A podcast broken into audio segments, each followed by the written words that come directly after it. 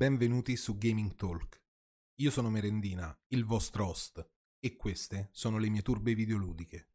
Prima di iniziare, vi ricordo che potete ascoltarmi sia su Spotify che su YouTube, al canale di Gaming Closet.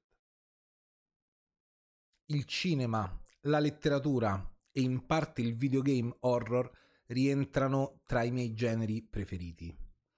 E badate bene, sono una persona che si spaventa dell'horror, così come mi spavento delle giostre, ma il solo fatto di poterle fare, poterle affrontare, mi fa in un certo senso superare la paura e mi fa divertire. Non che poi dopo non sogni mostri, visioni e quant'altro. Però ecco, una mia deformazione è un qualcosa che mi piace e mi ha sempre accompagnato.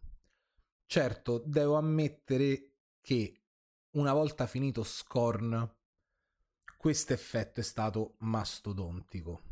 Ciò nonostante, anche se siete distanti da questo genere, non posso che consigliarvi questa esperienza. Perché Scorn, indipendentemente dalla sensibilità personale, è un'esperienza da vivere? Perché in un senso molto ampio che poi andremmo a definire è un'apoteosi, un'apoteosi della comunicazione orrida, body orrorifica se mi concedete l'aggettivo e anche fantascientifica ed è un'apoteosi come non si è mai vista. Ora, mh, mm, se dovessimo definirlo in un genere, come poi è stato fatto in tutte le recensioni che potete trovare, sicuramente la parte puzzle game e quella cosiddetta da walking simulator sono le dominanti. E non è un male per, per me, almeno per me. Il cosiddetto walking simulator è un genere, o meglio una deformazione che ha preso molto piede nello scorso decennio, anche qualche cosa in più, soprattutto grazie all'uscita di grandi e importanti titoli indie e per sommare le cose vi potrei citare Undertale o The Stanley Parable, entrambi appartenenti a un altro genere classificabile in altri modi, ma nei quali la parte appunto da camminata è determinante. È determinante perché? Perché noi sappiamo bene che il videogioco è schiavo del gameplay è il gameplay, la, le, le potenzialità di giocabilità ad essere quelle che fanno il gioco. Ma rompere questo schema e rompere questa, in un certo senso, limitazione, almeno per qualche autore, ha dato la possibilità di nuove e importanti direzioni narrative. I titoli che ho citato prima sono infatti assolutamente schiavi della narrazione, della voglia di comunicare, di mettere in scena, come fosse un'opera teatrale o cinematografica, una determinata visione. Certo è che nella quotidianità saremo più portati a giocare qualcosa che abbia un gameplay ricco, ma di fronte a certe opere è importante sospendere anche quell'elemento e abbandonarsi alla narrazione. Ed è esattamente ciò che succede in Scorn. Mm, è un gioco particolare non soltanto per le premesse fatte, ma anche per la comunicazione, salvo piccole indicazioni sul tasto da premere per interagire con quello che ci troveremo, macchinari eh, che davvero superano il body horror che hanno ispirazioni che andremo leggermente a toccare. La comunicazione è tutta visiva, non c'è niente di verbale, non c'è niente di testuale. E anche questo contribuisce davvero alla realizzazione di un'opera che se non è perfetta, perché nulla è perfetto, è una delle massime fonti di inquietudine, di ansia, di grottesco e di terrorizzante che ci sono nell'epoca moderna, a prescindere dal medium di riferimento. Si è molto discusso dell'estetica, dell'ispirazione artistica dietro Scorn e ovviamente il nome determinante, quasi assoluto che compare è quello di Giger, il designer, um, pittore, fotografo poliedrico, artista svizzero, ideatore dello xenomorfo, del concept che c'è dietro la arcinota serie di Alien è di certo l'ispirazione base, non l'unica, ma è quella che si coglie subito. Davvero ci troviamo di fronte a strutture, ad ambienti, a creature. Anche qui rappresentanti dell'apoteosi di quello che potremmo definire il ghigherismo.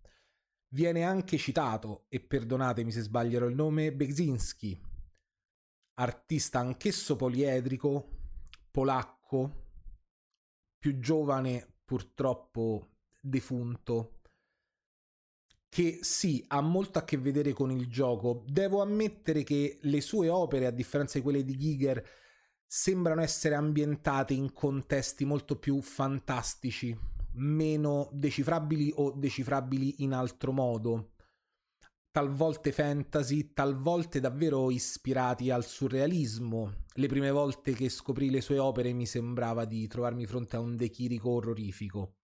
Però è anche vero che l'utilizzo dei corpi, la deformità dei teschi, di tutto quello che possiamo intendere come scheletrico o post mortem, è molto molto forte in Scorn. Fatte le dovute premesse quindi sulle ispirazioni, c'è molto del body horror, ma qui a un livello mai visto prima. E tutto sommato l'aspetto, altra deformazione mia, ghigheristico è quello determinante. Se avete visto gli ultimi episodi del franchise di Alien come Prometheus o Covenant, soprattutto Prometheus, potete rendervi conto di, di ciò che parliamo. È tutto altamente spiazzante, desolante e terrificante. Non so quante volte potrò ripetere sinonimi di questo tipo, ma probabilmente non riuscirò neanche così a farvi capire ciò che si prova nel giocarlo. E per chi non lo volesse giocare per insomma ovvie limitazioni sia dell'umore che magari del gameplay come citato sopra che potrebbe risultarvi scomodo consiglio almeno una visione di gameplay più o meno lunga anche se non del titolo completo di una buona parte per provare a immedesimarsi. Ci troviamo di fronte ad un'apoteosi nel senso figurato del termine c'è veramente di una maestosità di tutto ciò che è stato appena descritto ehm, in un contesto, proprio riprendendo Giger e quanti altri, biomeccanico, ma soprattutto biopunk. Ora è molto interessante provare a destreggiarsi in questo mondo del, dell'organico deformato, potremmo spiegare più semplicemente.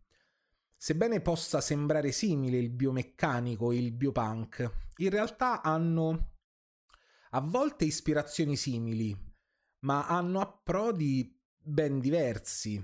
Se con biomeccanico ci riferiamo a tutto ciò che unisce organico e tecnologia in ambito scientifico, in ambito spesso, quantomeno nelle opere artistiche, futuristico e fantascientifico, con biopunk ci possiamo spingere a un ulteriore livello del cyberpunk, a qualcosa di ancora più deviato, di ancora più grottesco, dove appunto le componenti organiche che conosciamo, umane o extraterrestri o fantastiche, arrivano a un livello di, di rivoluzione ancora più forte, inoltre trascinandoci dietro questo suffisso punk, così come nel cyberpunk, siamo proiettati verso futuri distopici, verso qualche cosa che getta nettamente le basi su una fantascienza non per forza terrestre,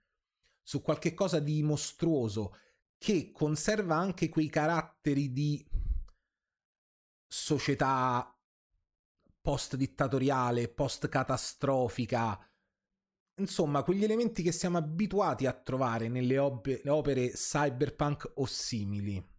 Quindi se dovessi scegliere uno dei due sarebbe biopunk, ma insomma sono ispirazioni, sono trasformazioni dei generi, sottogeneri, delle loro ispirazioni che si perdono tra loro. Mi sembrava comunque una precisazione da fare perché io stesso ho faticato a rintracciare i caratteri di uno o dell'altro che, come abbiamo detto ormai più volte in questi minuti, si sovrappongono, si mescolano in un tutt'uno. Anche le osservazioni sul body horror sono corrette, ma potremmo definire nel biopunk una vera e propria incarnazione fantascientifica di ciò che troviamo in Cronenberg e negli altri maestri del body horror. L'apoteosi però di Scorn non è soltanto quella in senso figurato, ma è anche quella letterale, vera e propria greca, derivata dalla lingua greca, cioè la trasformazione che avveniva nel teatro greco del protagonista in una nuova entità, spesso in una divinità, che arrivava alla fine dell'opera. E beh, lasciatemelo dire, con un finale del genere, inaspettato, sebbene non avessi aspettative su dove si andava a parare, la definizione più calzante è proprio quella di apoteosi, di trasformazione, di evoluzione o involuzione a seconda di come la guardiate. Scorn è un'opera molto importante per quello che ci comunica e per come riesce a comunicarlo una narrazione distopica, fantascientifica, che trasporta dalla scienza alla metafisica in un modo quasi inedito o inedito per l'epoca contemporanea. Non voglio qui spoilerare davvero le sequenze finali, ma pesano pesano anche sul giudizio dell'opera. Raramente nei videogiochi è il finale a determinare il valore di un'opera. E Scorn non fa eccezione. Quantomeno però questo, questo arrivo in cui siamo trasportati è imprescindibile e dà un boost non da poco all'esperienza totale. Perché effetto Scorn? Perché ho scelto di titolare così questa puntata? Arriviamoci ora in conclusione.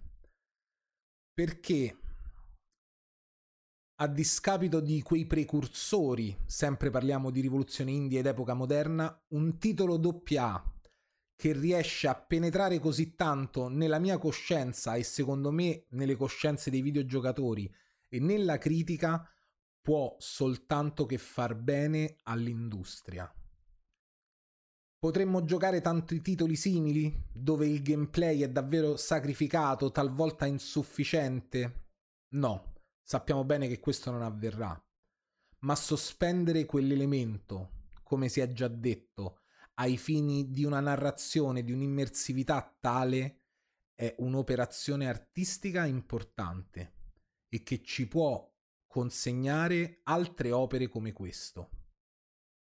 Il fatto che un titolo doppia, quindi con budget non bassissimi, ma neppure paragonabili a quello delle grandi produzioni AAA, riesce a fare è determinante e mi fa guardare il futuro videoludico soltanto con passione, con amore e con speranza, come poche volte avviene nell'epoca moderna.